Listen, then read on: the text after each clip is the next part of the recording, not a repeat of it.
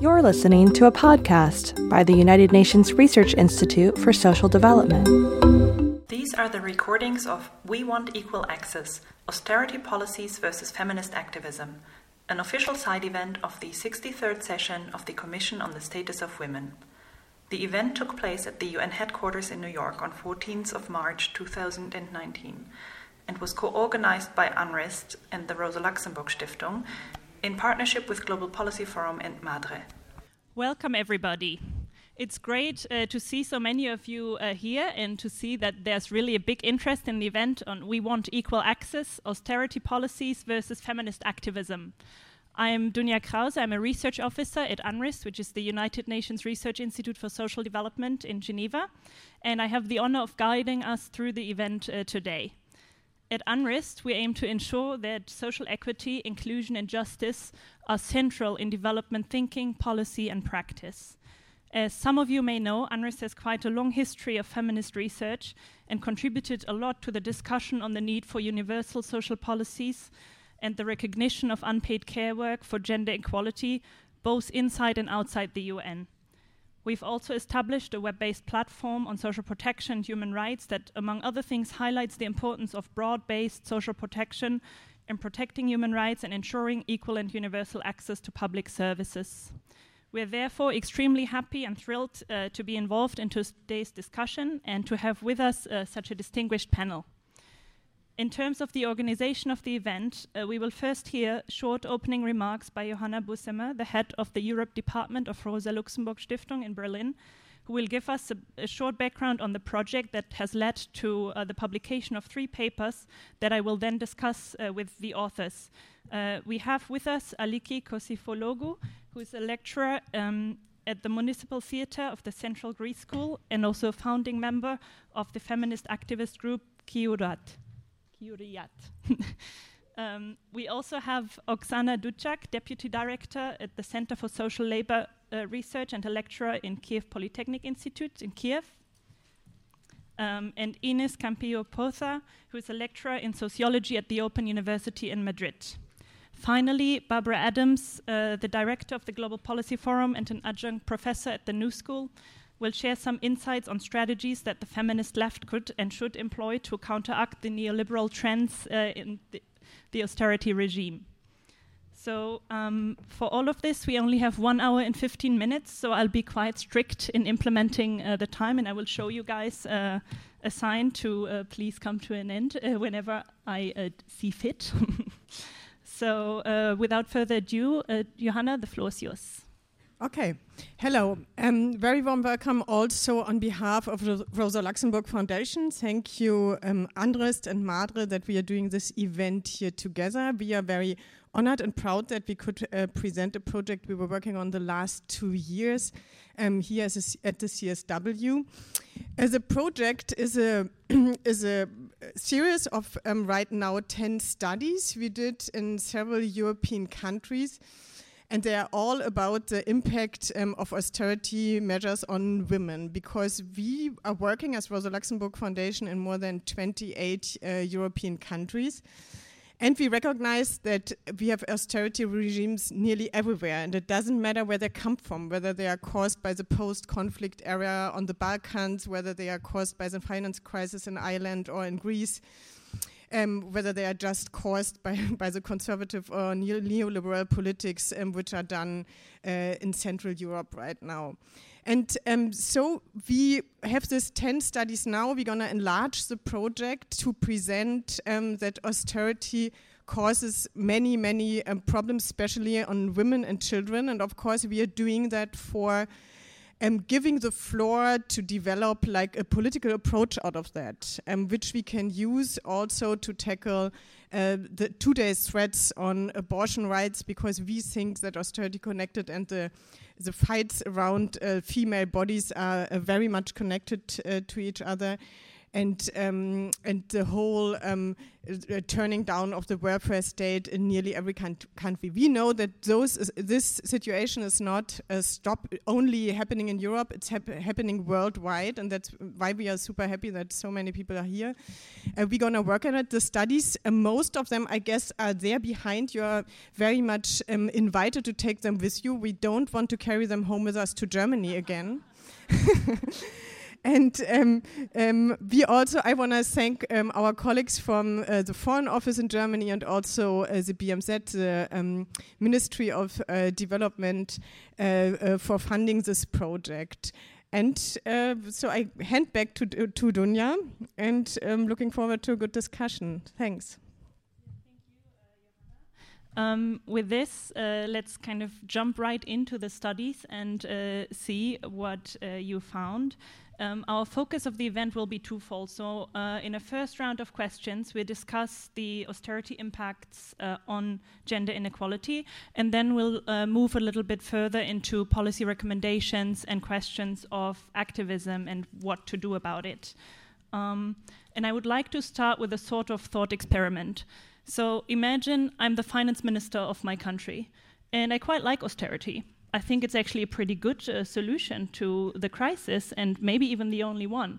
If I look at Spain and the paper that you wrote, the impacts on gender equality seem fine. Unemployment has almost half. The participation of women in the labor market has increased. Um, Spain is doing fairly well on the inequality index. So, what's your problem with it? Why do you disagree? Okay. So, well, I wouldn't exactly say that Spain is faring uh, pretty well. I mean, it is true that uh, according to the Global Gender Gap Index, uh, the gender gap in most traditional economic indicators uh, narrowed between 2006 and 2017. Uh, however, this cannot exactly be considered a gain in gender equality since it was rather the consequence of a significant deterioration of, of the economic situation of, of men, sorry, than, than, uh, than the result of a, an improvement in, in women's lives and an economic um, situation. But secondly, I don't think like macroeconomic data um, are a good measure of, of social development. I mean, we have to look behind the big uh, data. and if we look at, at another uh, other type of data behind, like the, the increase in the GDP or the increase in uh, women's participation in the labor force, we, we will see that social inequalities and gender inequalities, which of course are intertwined, uh, have deepened in, in Spain. Uh, we have created employment since uh, 2013 to 2014, but we need to say and acknowledge that the job creation has been restricted to poor quality, non-decent kind of jobs, no? So to give you an idea, I'm talking about like the 90% of new contracts uh, that have been signed in 2018 were short-term jobs, and 40% of which had a duration of less than one month. So that gives you an idea of what kind of um, labor participation and, and social rights uh, we are developing or having. Of course, also part-time jobs have have increased, which they are not. I mean, part-time jobs are not particularly popular in Spain I mean, our, our rate of involuntary part-time uh, jobs is higher than in the rest of Europe, and that's because many things, but probably because um, families cannot afford living uh, in a part-time job wage, like on a part-time job wage. Uh, and also we're talking about deregulated part-time jobs, and that's part of one of the uh, one of the labor reforms that we that we had in, during the um, worst period of austerity, and that labor labor market reform has not been reverted. We still have that reform. So. Um, so yeah, um, we also still have a, a, high unemployment rate. You, you were saying that uh, the unemployment rate halved, but it is still so high. I mean, you have to think that we're talking about 14% unemployment rate, uh, which in the case of women is 16th percent of unemployment rate. In the case of, of younger women, younger than 25 years old, is 33% um, so that just gives you an idea right, um, what, of what is the social situation in Spain. There's also um, there's also um, a high rate of people of risk of poverty and exclusion, especially single-parent households that we all know that are mainly led by women.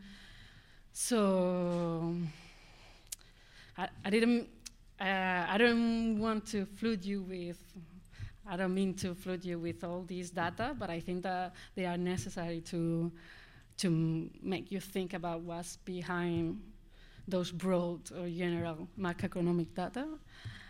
And again, um, also have to recognize that we are not in the same point that we were in 2013. Of course, we have seen some improvements in some aspects in the last three or four years.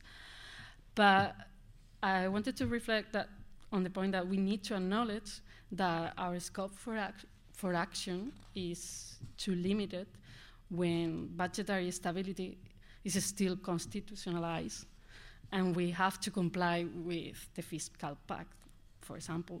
In this sense, I would say that austerity seems to be here to stay, to have arrived and and be here to stay. And we're now in a kind of permanent austerity scenario. No? So we need to reflect whether this is compatible with promoting social and equal access for women, and not only for women, of course. Like to promote, if it's this compatible with, with promoting social and gender justice. No? So that would be uh, thank you very much. That, uh, of course, paints quite a different picture than just looking at the, the macroeconomic indicators. Um, and I'm sure you're aware that that's not actually my position. But um, so, moving over to a quite different context, uh, Oksana, can you relate to the Spanish experience, or what are your key concerns in the Ukrainian context, coming from fairly different background?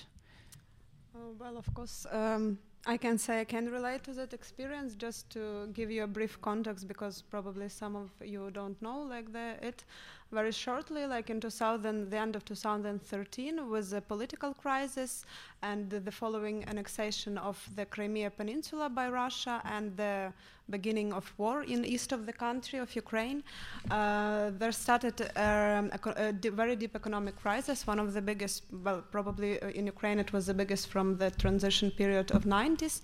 After the Soviet Union collapse, uh, to just to give you an image, for example, in 2015, the GDP per capita, uh, per capita uh, dropped by 30%, and uh, inflation, for example, in 2015 was 43 percent. So when the crisis started, Ukrainian government, um, being indebted to International Monetary Fund, Fund and without much resistance on its own side, started to implement classical austerity measures, um, for example, like canceling subsidies for uh, canceling sub subsidies for fuel, um, cutting social expenditure, increasing um, pension age, and so on, and also like at the beginning introducing moratorium to uh, increase uh, legal minimum wage and subsistence minimum. Uh, and of course, these policies were presented as technical, neutral, like having nothing to do with anything except the crisis itself. But uh, when we see the picture, as in Spain, as in Greek, and in other countries, uh, it actually had a disproportional negative impact of, on women one of the most telling number is that uh, gender um, uh, gender pay gap, which you can measure, which is the I mean every country has this. You can see the progress. Uh, gender pay gap in uh, 2016 uh, reached 25.3 uh, percent, and it was the highest gap, the biggest gap in almost 10 years. Um, to explain it very simply, because of the moratorium on the wage increase, and as we know, uh, women are mostly working in lower paid sectors and in lower uh, with lower paid jobs, so this disproportionately had a negative impact on them. Uh, also, as a classical austerity, there were cuts in social expenditure, and there were job cuts in sectors which are traditionally in Ukraine and in other many countries which are traditionally female sectors. First of all, it's public servants, uh, healthcare, and education education. In totally, like for example, in public ser- uh, in public servant, uh, among public servants, one third of jobs were cut. So mostly of course, female jobs because most of the workforce in this sector is female. And also, um, along with these cuts in jobs, there were cuts in infrastructure, uh, closure of schools and uh, med- healthcare facilities, which were not new. They were uh, they started before the new government, like with the previous government. They call it, as I think in many countries, they call it optimization process. But in the end, it uh, results in what uh, like in one report of the UN, there was that uh, almost 50% of Ukrainian rural women do not have access to healthcare facilities in their settlements. So it has a also negative impact on women because they are more um, involved with this infrastructure because they are the first who take care of children so if they don't cannot put them into kindergarten they're the first who have to who will take care of them at home uh, and also because of the, uh, it's obvious that um, the moratorium on raising on the um, legal minimum wage influenced uh, female involvement in uh, labor market and their salaries. But there was also this moratorium on subsistence minimum which is a figure which is uh, introduced uh, in every budget every year. And it basically influences almost all the social payments so basically, all the payments which support women in their reproductive labor, like payments for uh, people who care for people with disabilities, or payments uh, to people who care for children, which are, of course, mostly women, uh, they uh, devaluated very hard. Um, most of them devaluated like 30% during those years. And one of the most telling is also the devaluation of the child for subsidy, which a woman received for three years. And before the crisis, um, uh, it was uh, it could reach like 70% of the average wage if the, it if it would be the third child because it has a progressive scale before the crisis. But after the crisis and uh, when the government changed the the scale and the amount of money, in the end now it's like 12%. M- monthly payment is 12% of the average salary. So it devaluated greatly.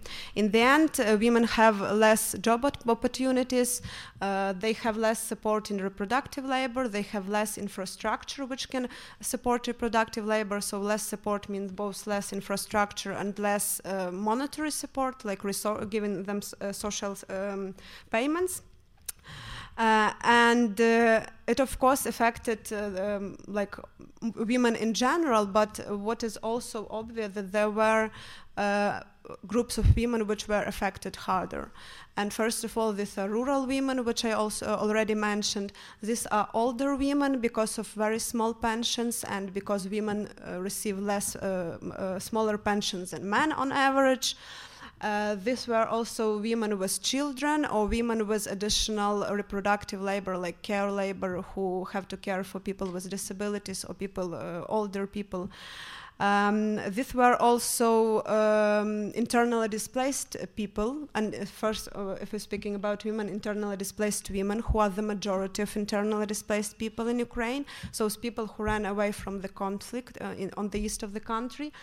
Uh, because like they have additional needs they have to rent they have to find a job in the uh, settings where there are fewer female jobs so they have uh, problems with finding employment. They have not enough support from the state in terms of social payments and reproductive infrastructure, and it all spirals in a very bad um, uh, socioeconomic situation of these women. And the most, uh, probably the hardest uh, situation is of those women who live close to the front line. Uh, so in so-called gray zone or like zone of 15 kilometers uh, near the um, contact line because uh, of the war, of course, and because of all this, also all these policies which go on in the country, uh, they have huge problems with accessing medical facilities. They have problems with um, uh, taking children to kindergarten, for example. There are huge problems with transportation, with basic like public utilities There can be cuts in electricity, water supply, and so on, in supply of basic products and uh, other things. So humanitarian organizations do try to help, but there are problems which cannot be solved by humanitarian organization, which can be solved only on the level of the state state because these are systematic problems. Uh, so this group is probably one of the worst uh, in the worst situation from the very beginning of the conflict and until now. For me, like uh, the most um, important message uh, from this study is, which uh, Ines already mentioned, that austerity is not, uh, not temporal. Because, for example, in Ukraine in 2015, the government finally substantially increased the legal minimum wage. It basically doubled it. But it never uh, adjusted social payments. So it never adjusted the subsistence minimum. It's still far too low. So all these payments for reproductive labor, for care labor, they are still not enough. They are not on the level which they were before the crisis. So, in one part, in productive labor, in formal labor, in informal economy, uh, this austerity was a kind of lifted a little bit. But in all these things which we know are mostly related to women, like reproductive labor, care labor, it was never lifted. It is still there, and it would probably be there, like because now it's like the concept. They continue this optimization and everything. So austerity is actually not not temporal. Another uh, like obvious uh, conclusion that macroeconomic policy is never neutral. It is never uh, technical or anything. It has very uh, specific outcomes, and these outcomes, if we speak about austerity, is uh, supporting uh, or like sustaining gender inequality and deepening it. And the last thing, which uh, the last lesson, which I think very important for feminist movement, uh, that uh, there cannot be um, actually uh, like big progress in uh, gender equality without general social progress because uh, this issue of wages is very is like a showcase that um, policy which is supposedly not related directly to female, to labor or something, but it had direct impact on women because uh, uh, it increased the gender pay gap. So you cannot basically uh, decrease the gender pay gap in the long run if you do not consider the labor market in general and uh, the legal minimum wage in general. These are things which should be considered also by feminism. Thank you.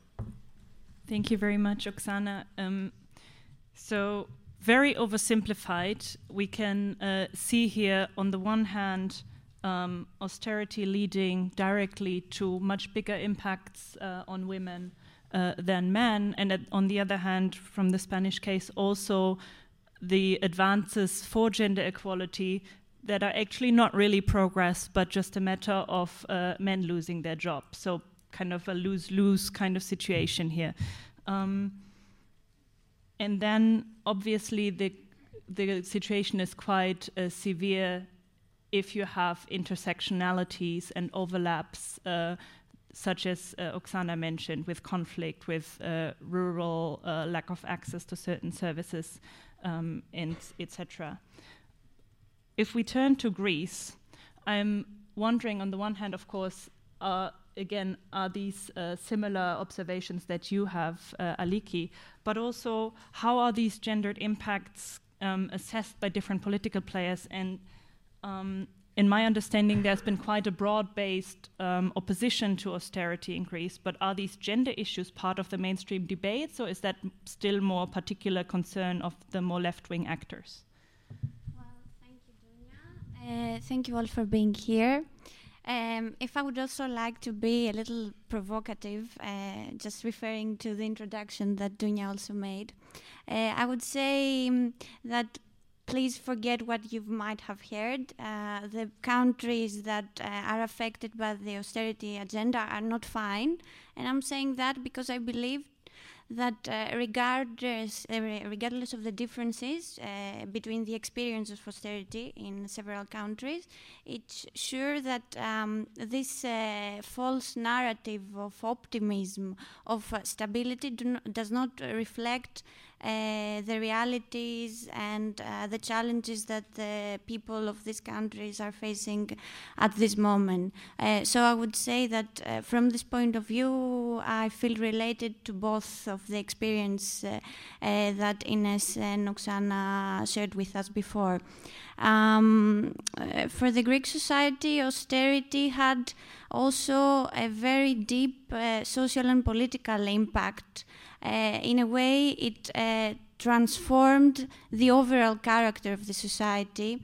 And although um, uh, in the beginning of uh, the implementation of austerity measures, there was a very large scale uh, anti austerity pro- protest and uh, a very um, diverse and strong anti austerity movement was built.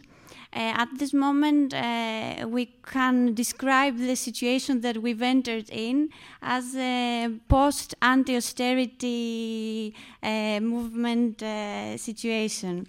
Uh, I'm not saying that because I'm a pessimist uh, from standpoint, but this is the reality that we are facing at this moment.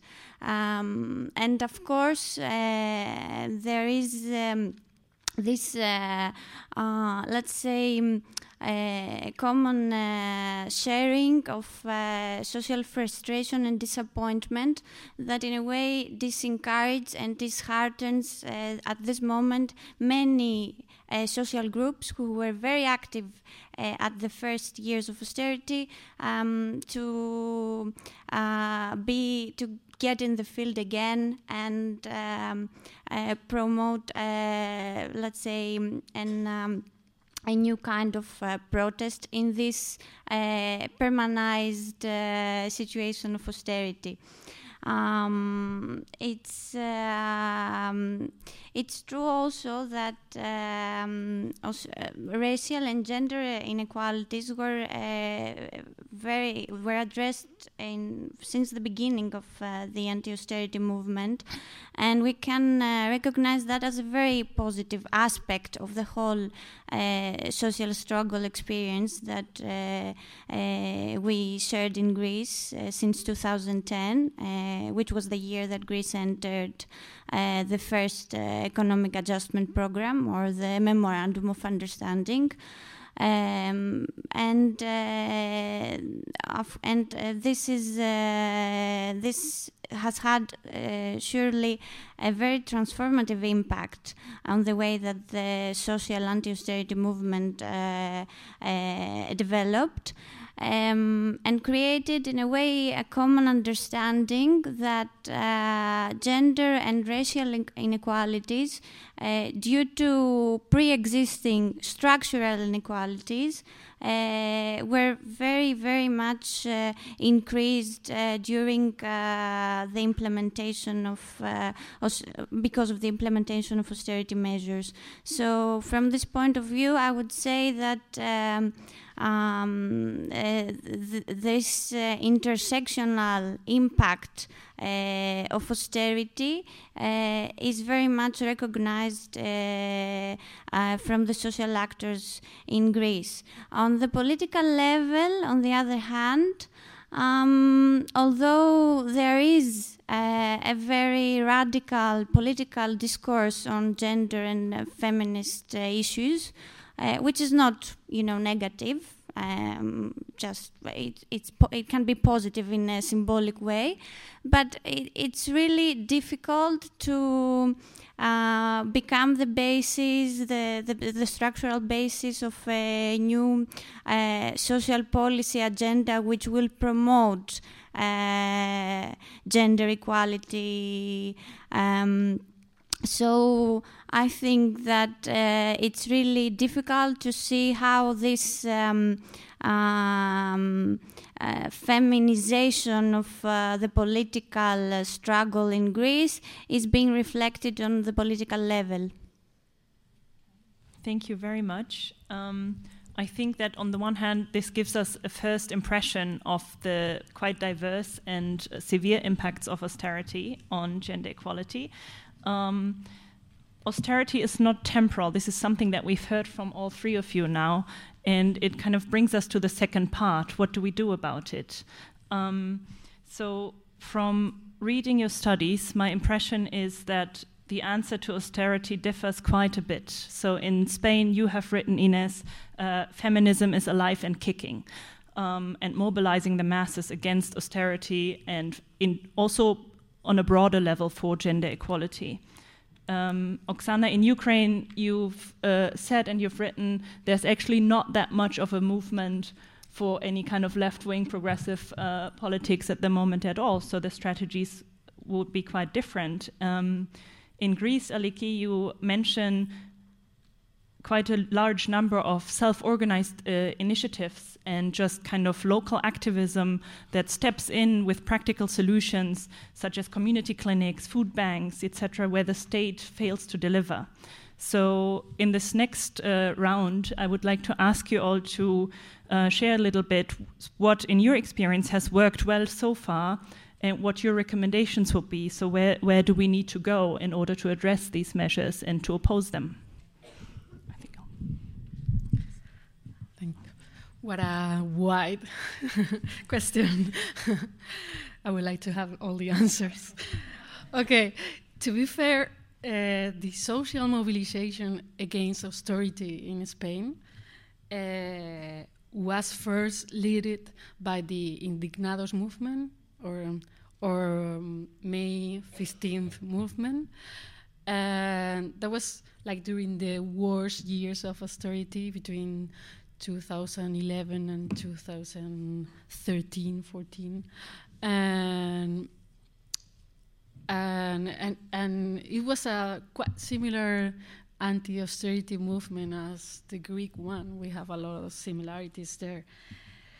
But it is true that in 2013, 2014, this movement, this uh, Indignados movement that uh, afterwards became like the tides, las mareas, which we have like the education tide, the healthcare uh, system tide, the violet tide, which was the feminist tide against like gender equality, um, like the the cuts in gender equality policies and all that.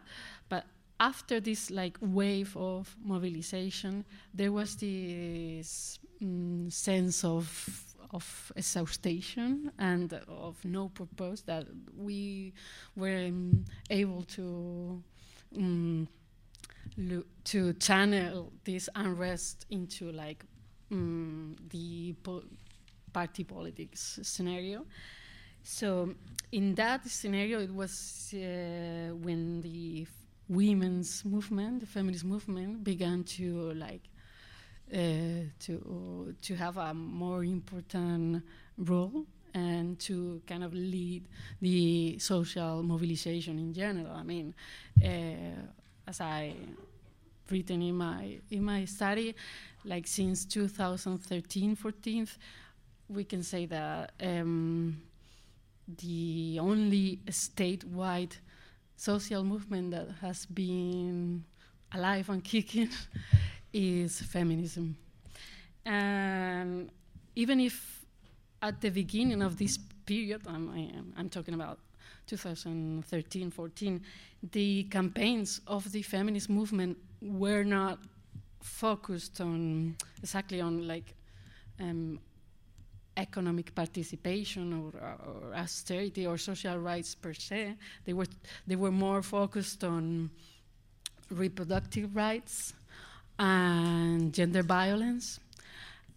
But we don't have to think that this was unrelated to the anti-austerity movement because um, these demands were linked with the austerity agenda, the state budget, um, both for gender equality policies and, and gender violence prevention and, and services, uh, were, was dramatically decreased in that period. Uh, but also the back then uh, conservative um, government tried to pass a law, like a very uh, controversial law, like attacking women's reproductive rights, and that was like the the start of the, the this new phase in the, in the feminist movement in Spain, and I think that this. Um, opened the way of a massive mobilization that then took uh, to also or start working on other issues, and we can see that I, I'm, I, I think that you will have.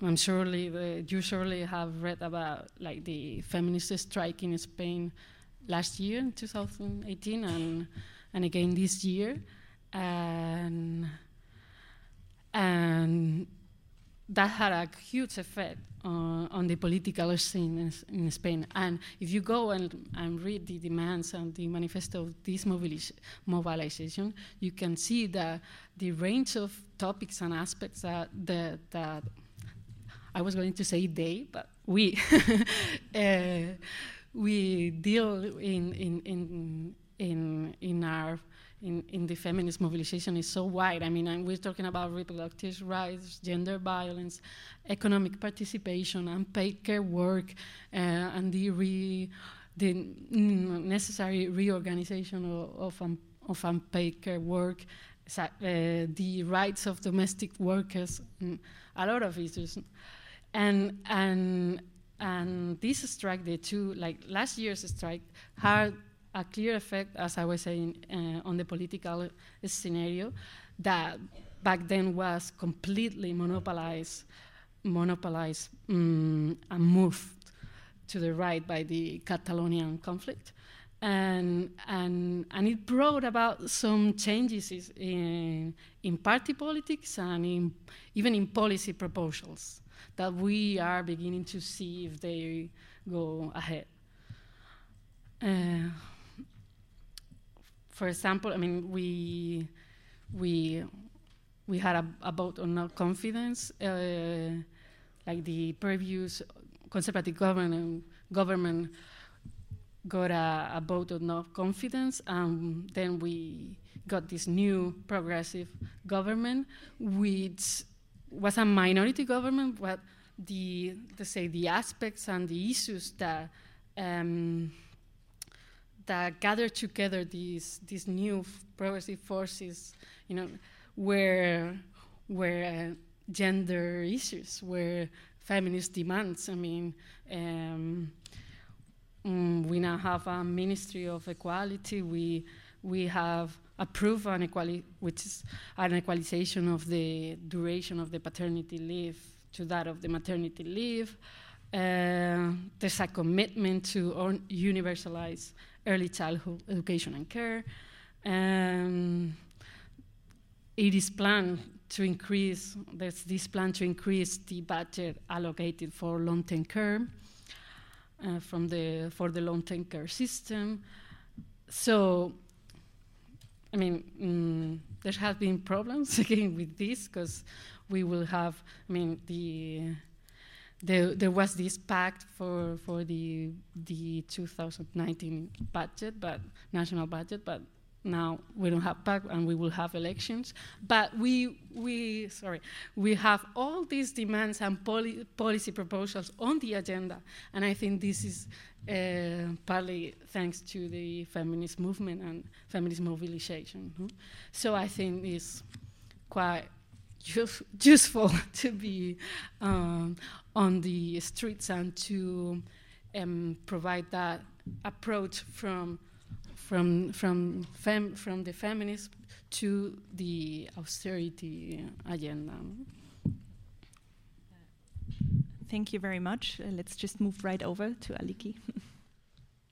Um, so I would say that, um, as Dunja mentioned before, it's true that the collective experience of uh, the anti-austerity movement in Greece uh, was so significant and uh, uh left uh, let's say, a heritage of uh, social collaboration and self organization practices, which have been mm, very valuable during these um, uh, austerity years and uh, are being and are actually. Um, uh, being very active even after the, let's say, formal um, release of Greece uh, from its um, compromises to the economic adjustments program.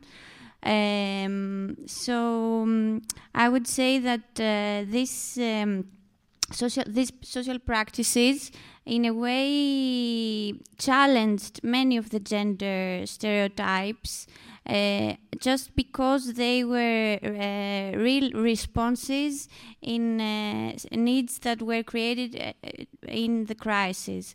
For example, in terms of interpersonal relationships, it is true that many forms of shared parenthood emerged in uh, Greece during this period just because things uh, couldn't uh, function in a very different way. Um, on the level of uh, feminist political mobilization, I would say that the feminist movement in Greece uh, has not yet so impressive achievements such as uh, the Spanish one. Uh, but um, it has uh, some impact on the way that um, uh, the political organizations um, and uh, the social movement uh, is developing uh, at this moment. And it is true that there is a very dominant um, gender discourse within the movement. And um, I think this is the beginning of a very positive um, uh, transformation uh, in regard to the way that um, the structures of the political parties and political organizations in Greece uh, were um, uh, formed uh, until uh, this moment. Um, and in general, I think it's um, a, a, time that um, the radical feminist movement is re-emerging and in Greece and um, this can um, uh, be a mobilizing factor for the um, anti-austerity movement also. Uh, I mean, the the Greek radical feminist movement has a long uh, uh story, and um, uh, during uh, the late 1970s, many of the feminists protests and uh, feminist demands became, let's say, transformative factors and democratization factors for the Greek society, which were was at the time very, very conservative and uh, uh, patriarchal. Uh, so I believe that uh, from this point of view, um, the um, elevated interest in uh, feminist politics the increased interest in feminist politics approach uh, can be a, a, new mobilizing factor, and maybe why not um, a field of uh, inspiration for the youth and for the women and for the migrants and all the social categories which are who are very are severely uh, affected by the implemented uh, austerity agenda. Um, we have some days together and talk a lot, and I repeat all the time that I always envy a little bit to countries which have, like countries like Greece, Spain, and some and uh, U.S. for example, who has. Kind of uh, new birth or uh, uh, another way of feminist mobilization. In Ukraine, we can hardly speak about any kind of this. Uh, basically, when the crisis started, there were no uh, anti-austerity mobilization. Also, uh, for many reasons, for some historical reasons, I don't want to go into that, but also because of the war. which led to pol- polarization of the society and uh, this uh, general uh, discourse that we need to mobilize all our um, forces to to like to win this war and everything and any criticism of the uh, of, governmental policy or whatever is a kind of uh, from it is from um, agents of Russia whatever. Uh, it was uh, quite popular in the beginning of the war and uh, it's still present now a little bit. So in the end like the society was there was basically no uh, mass mobilization against austerity. There were some local protests for example uh, against closure of hospital or something else or protests of miners like some sectoral protests protests of uh, scientists from the national academy of science because of lack of money funds from the state but they, there were never like general framework of anti-austerity uh, movement or movement for socio-economic protection or something like that.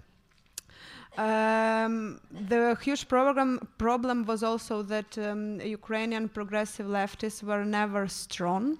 Uh, they were always fragmented, uh, and uh, during the the, when the war started, it also these processes they went further. They are now even more weak and even more fragmented for many reasons. Also because they, many of them were accused to work for Russia, and because of the very strong anti-Soviet sentiments in Ukraine, which lead now to uh, condemnation of anything which is kind of uh, associated with left.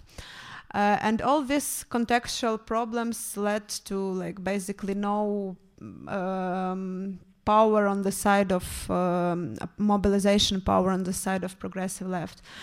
With the feminist movement, it uh, was also like um, a little bit similar story, with the difference that it was also never strong in Ukraine, but it's kind of steadily increasing very slowly, very little. Like this year, on the 8th of March, we had like in Kiev the demonstration of um, approximately 2,000, which is huge for Ukraine like a feminist demonstration of 2000 people it's like one of the biggest we had since independence. And i still remember years when we had uh, a hundred of people. Um, the for feminist uh, critique and for feminist uh, mobilization, the context is also kind of um, uh, particular because uh, we live in a a little bit schizophrenic political settlement settings when elite and mainstream on the one hand is kind of pro-European, so pro supposedly liberal values, at least in terms of gender equality. We should promote gender equality and so on. We have a women congress uh, attended by the president this year and so on. But on the other hand, we have the uh, secretary of the Council of uh, National Security and Defense who write articles about the threat of gender ideology. And I mean, he is also not the last person in the government. Uh, and there is also a very problematic setting of um, relations between the state and the church because for example ukraine has not ratified the istanbul convention yet because basically the council of church blocked it the Council of Church basically made the parliament to fail ratification of Istanbul Convention in a supposedly European, whatever it means, modern country. Uh, and the recent processes, like uh, in the end of 2018, when uh, the, the state, the government basically was very heavily involved in the process of establishment of Ukrainian independent church, which I mean, okay, I'm, uh, I don't want to evaluate this process in general. There were many geopolitical and other reasons. Uh, some people support it, some don't, but the state should not be there. And it was explicitly there. So uh, this, uh, the president, for example, was there, and many, many other people. So it's kind of uh, schizophrenical a political settlement in which feminism, in a very, in a quite conservative like society, with a link between the state and the church, where the ch- uh, church influence things it should not influence, uh, it is not the best setting for feminist mobilization, of course. And the last, uh, and probably one of the most, uh, I mean, personally for me, the most. Um, uh, painful story is the right wing on the streets. Uh, which many of them are also related to government, at least to Ministry of uh, uh, Internal Affairs and um, the security forces. And just yesterday there was a report of the Institute Republic, the Ukrainian NGO, uh, that during the last four months there were 40 cases of right-wing government, uh, right-wing uh, violence in Ukraine uh, against people and property, like both. So basically, 10 cases every month. And part of these cases, as far as I know, they were against uh, um, not not the, not violence but confrontation. Also, they monitor confrontation, and there were ca many cases when when right-wing disturbed feminist and LGBT events. One of the case was related to they disturbed the event uh, the lecture or the public speech by the um, um, ombudswoman uh, uh, on gender equality. So there is this woman who um, respond, uh, who is uh, responsible for gender equality in the government, and uh, she made a public speech, and they basically came to this public speech and tried to disturb it. They failed in the end, but uh, I mean they do it very often and without any consequences for them which is also uh, the huge problem. Uh, so in these settings, it's quite hard to um, uh, to, to, expect uh, the mass uh, feminist or progressive mobilization. But of course, there are some attempts and there are some steps which are uh, taken by all the people who care. Like, for example, this research, with this research and with some popularization of it, we are trying to bring this um, issue of socio-economic gender inequality into the existing feminist movement, and I th think uh, it's kind of a successful strategy. And also, like uh, Nina, for example, who is here, uh, is trying to be active in the organizing committee of the 8th of March and to bring this socio-economic issue to the march and with, uh, I mean, some success in, uh, I would say, two or three uh, last years. So we try to work, we try to do what we can, but you should also understand, and we should also understand the context and the settings, uh, which creates many problems. Thank you. Thank you. And of course, and of course uh, we also need to understand and remember everything and everybody has started somewhere, right? Like we can't expect the same level of mobilization in each context. Um, now, before we move over to the comment, uh, I'm just inserting one more item, one more question into the list um, ad hoc. Um, maybe in just like one minute or so, and sorry to put you on the spot, what will be your kind of key number one recommendation for policy? What will be kind of the top of your list of change that you would like to see? And I'm just going to go in the same order because it's easiest for me, no particular reason. okay. okay, I think that Aliki we have been talking about this. Um, uh, in Spain, also in Greece, but Aliki will talk about that like better than I do. Um, we have, in a lot of countries, I guess, we have this problem that um, labor and labor conditions ha have worsened. So we have a lot of precarious work, but social rights are still linked to to your the quality of your job. So we end up in situations in which, like for example, in Spain, um, in 2016, 32% of women that gave birth didn't have a right to maternity leave, so couldn't enjoy a maternity leave. So and, and we can talk about uh, unemployment uh, coverage or um, pension rights, a lot of things. So from from like the situation of Spain and, and also I think Greece, I think that more and more we we recommend that we need to think about social protection de decoupled from uh, paid employment and it would also be a way of recognizing unpaid care work and recognizing that we all need time to take care uh, of each other and uh, of ourselves, and also why not to participate in civic life, in, in politics and all. So that would be one of recommendation. Um, also, uh, I will push for like a radical um, reduction of the working week. I would also think that that would be uh, a great impact on gender relations and the redistribution of care. And yeah, it was just a minute. Uh, I would say yes, of course, I agree with Ines.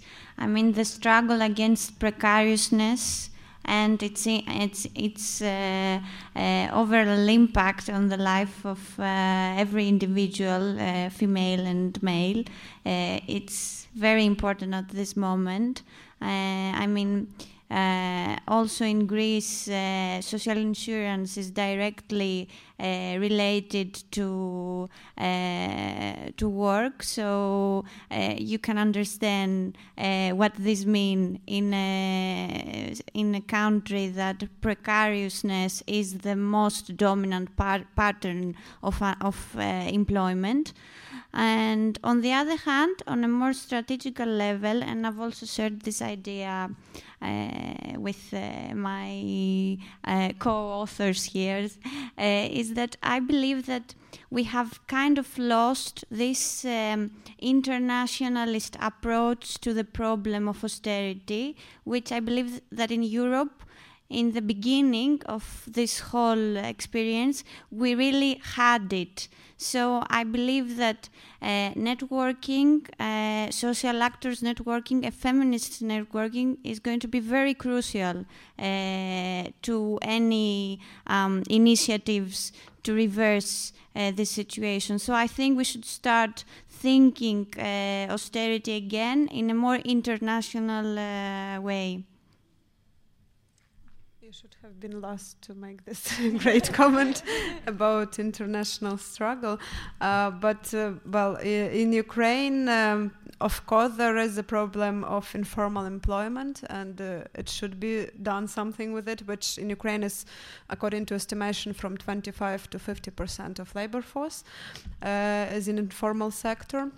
Uh, there should be uh, immediate adjustment of indexation of social payments. So just at least to to go back to the pre-crisis year of those payments because now it's like uh, it doesn't make sense.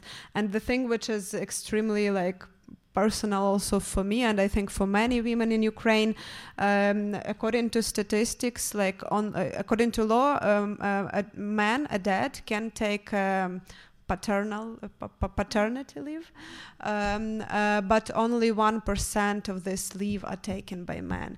And there are a lot of liberal discussions about um, responsible fatherhood and everything, but it's not working because of there are no structural preconditions for uh, men to take this leave. Why? Because it's not paid. I mean, uh, there are two months paid before and two months after, but then there are three years of paternity leave, which is not paid. And you can put a child to a kindergarten only at best when he, or she is two years old. So until two years old, you have to be with child if you are not privileged enough to uh, hire a nanny. And uh, because of the gender pay gap, because uh, women usually earn less on average when the family decides whose wage they're going to lose at least for two and maybe for three years. It would be female in many cases including uh, also the influence of gender stereotypes but there are structural preconditions why this situation happened and yeah it should be changed. Thank you very much. Um, so I'm just going to pick up again on the international perspective because it's quite obvious. We're at the heart of the UN.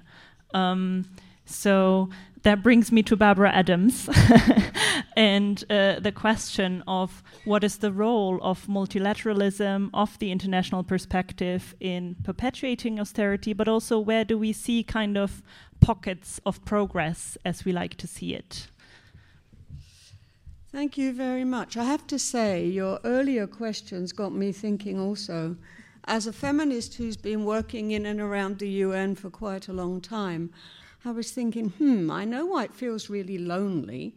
But then I also thought, at the moment, we would come together here at CSW um, over many, many years.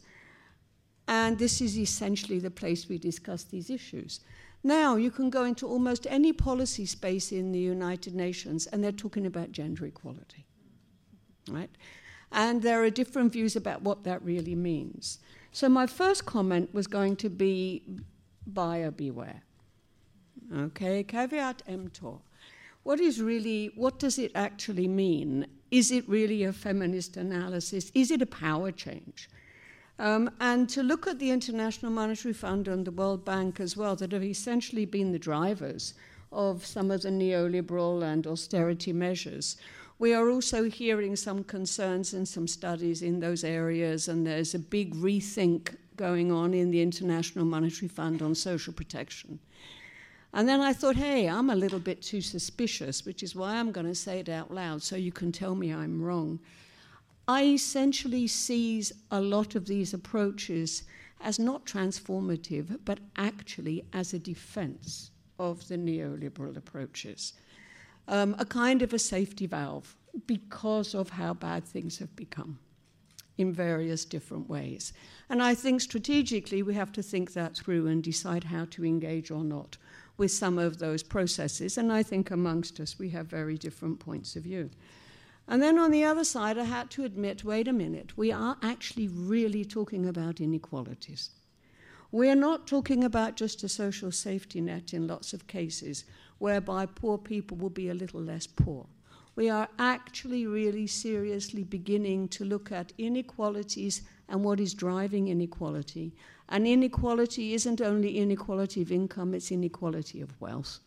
And we are beginning, last week was the Statistical Commission. There's a lot of criticism as to how we measured, and Ines was referring to this, that we haven't really been looking, for example, at how we're also measuring the relationship between the bottom 40 and the top 1%, and so on.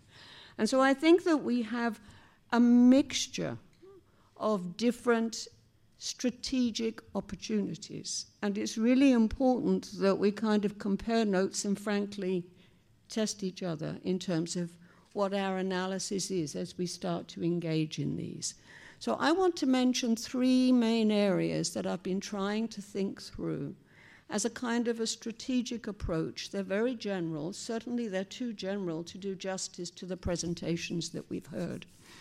Um, but uh, I'm with the first one, which a lot of it will sound quite utopian. The first one is the importance of applying human rights standards to financial policies and financial institutions.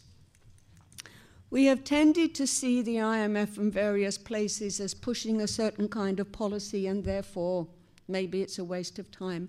The same applies, of course, at the domestic level, because the people who go to the IMF are also from finance and planning ministries and so on.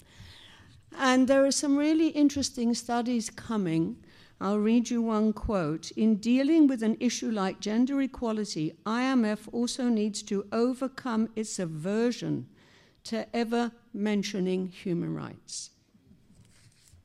So, another quote, which would be The agenda of the international financial institutions should be reshaped and bound by human rights considerations international financial institutions should urgently address the impact of prescribed macroeconomic policies, lending and technical assistances on women's opportunities to exercise their right to work, to social protection, and to gain access to public services.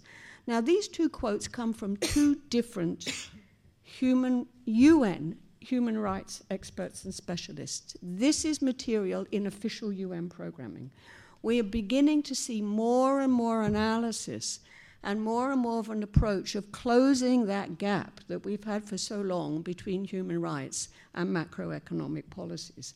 And we are having the beginnings of some thinking here and some strategies about how to hold accountable with a different framework, how to not just say put more money into social safety nets, but how actually the whole structuring of your processes need to be changed to be held accountable to, in this particular case, human rights. I think there's more space there for us at all levels, including international. The second one I want to mention is the importance of fighting for policy space. Now, most of the time when we talk about fighting for policy space, it's at the domestic level. A lot of what we're hearing is at the domestic level, all fair enough. Um, but the trouble is that a lot of us have worked really hard for policy space, but we haven't insisted on it also being accompanied by new policies.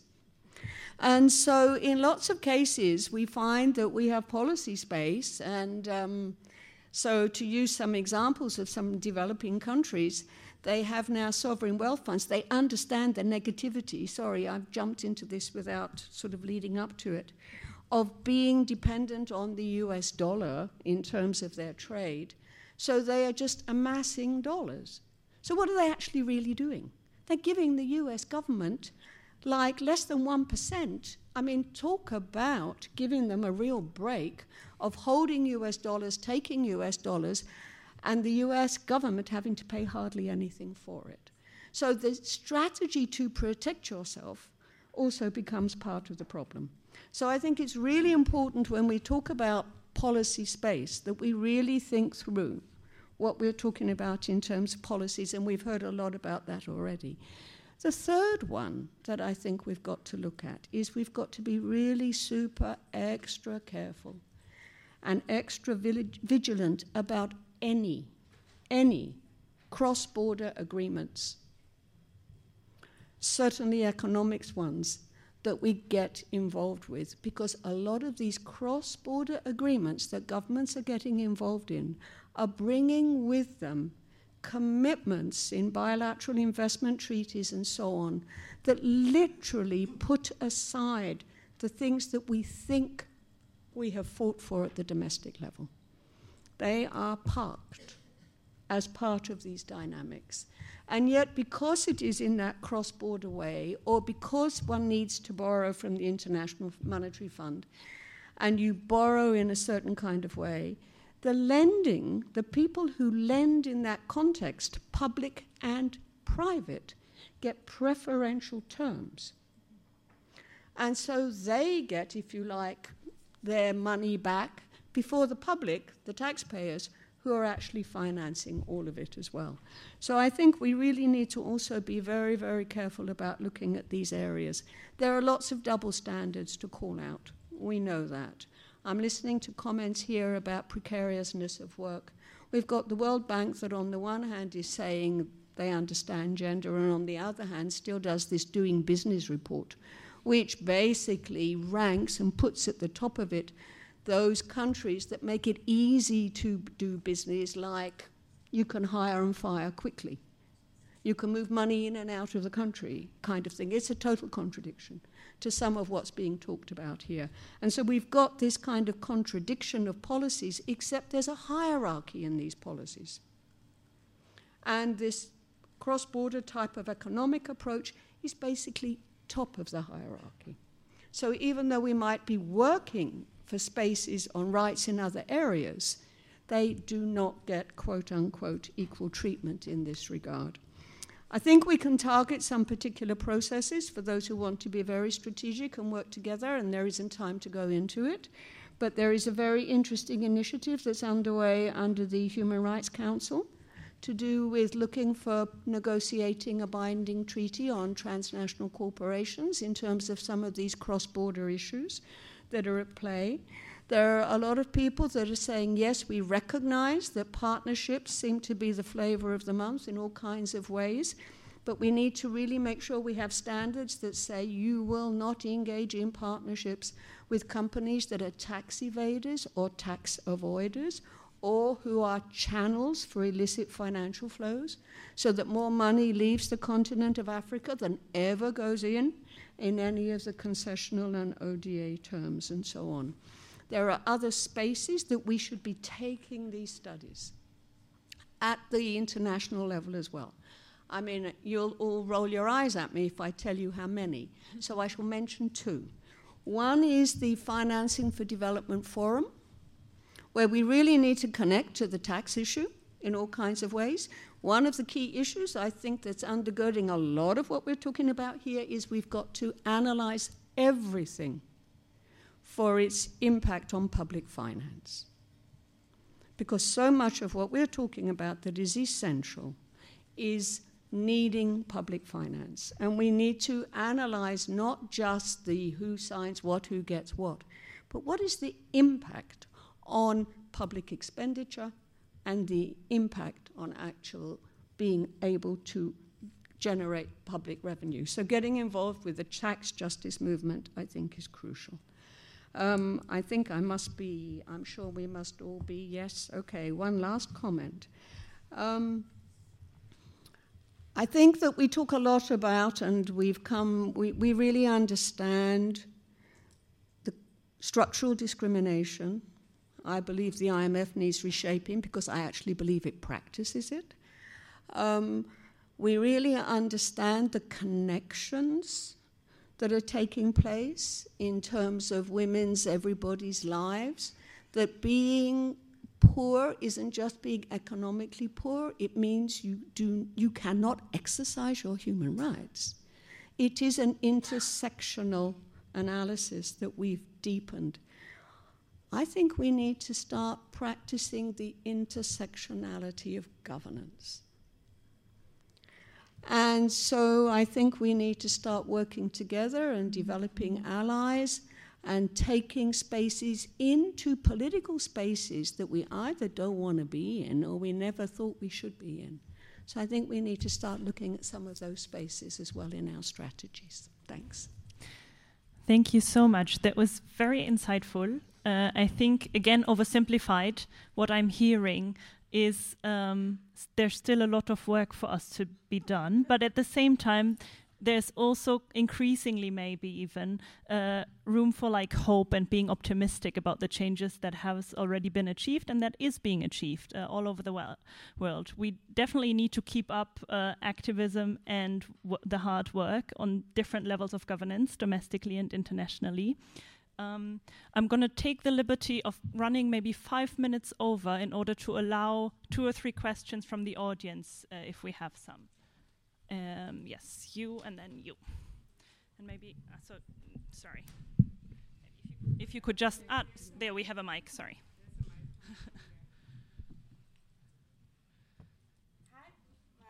Hi.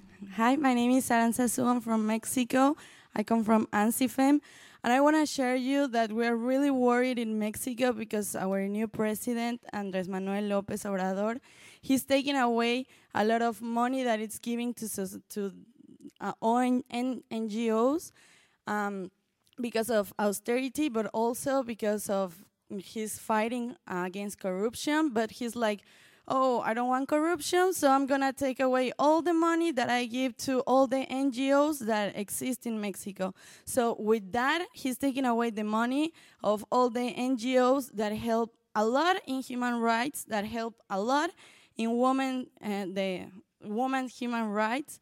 And we're really worried about that. Also, um, lately, he took away, he disappeared all the child care places from the government. And this is really like not helping us women that we want to work. And he takes away all the child care places. And then after that, he also took away all the money that he was giving to the shelters for women that are living extreme violence. So all these things are really worrying us. Um, it, I have to say that just like a few days ago, he uh, gave again this money for the shelters because all the human uh, rights uh, people uh, that that are working for women human rights were really like fighting against that for weeks because we cannot like be uh, like that. So he gave it away, but we as NGOs we cannot be like working for something that our sisters already worked before and then like we came back like 20 years in human rights yes. and then he's sorry. trying to do you like have a question sorry do you have a question yeah, in there uh, the question is what else like can we do you already talk a lot about activism but like we have a further way to go in activism we're doing activism in a lot of things like we cannot go mm. back and uh, work for things that they already work. Like what else like could we do in those cases? Like we really we need to know um, to make some difference more. Okay, can you hand over there? Thank you. Uh, my name is Josie Luetke, and I'm from the Canadian organization Campaign Life Coalition. I want to thank you all for your comments. Uh, my question is uh, why is it that care work, be it of children, um, the elderly, the disabled, is so undervalued um, in many countries?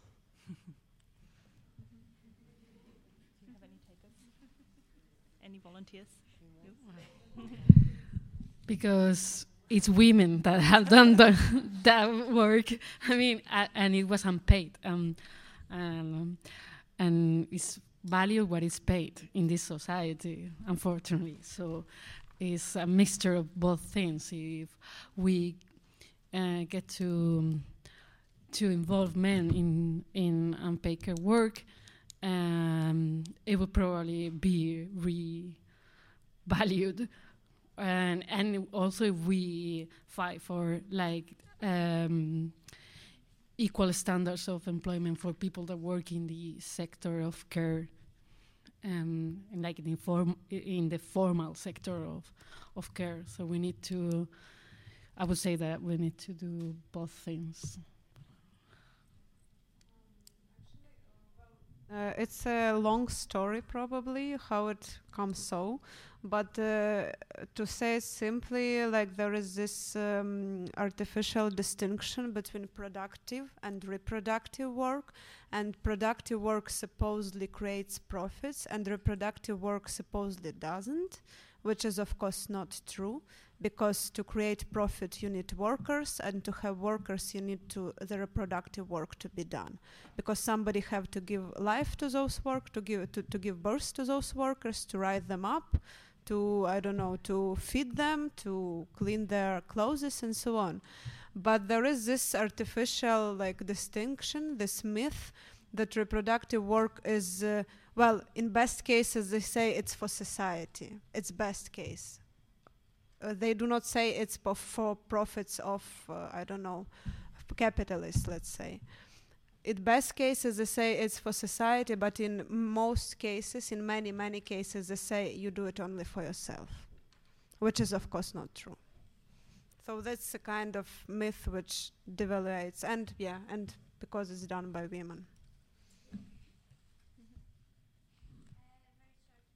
Also um, I mean, Oksana, um, I, I, agree with both Ines and Oksana regarding the domestic uh, care undervaluation. I just would like to add that, uh, of course, uh, this uh, undervaluation uh, has uh, established also and um, legitimized in a way um, all gender stereotypes and gender essentialism. So I think that we should also uh, approach it from this point of view.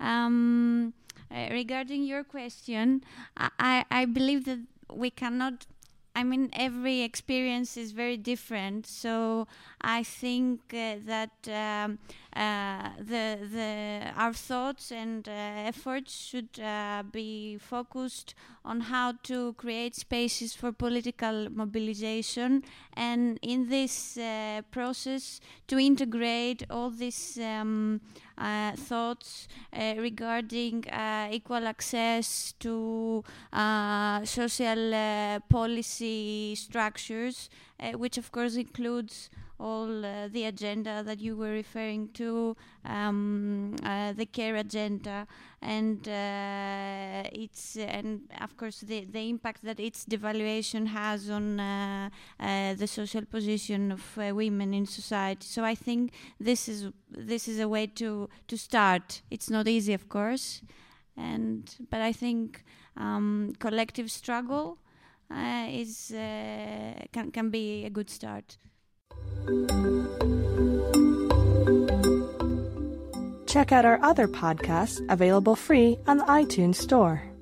For more information, go to our website, www.unrisd.org. Thank you for listening.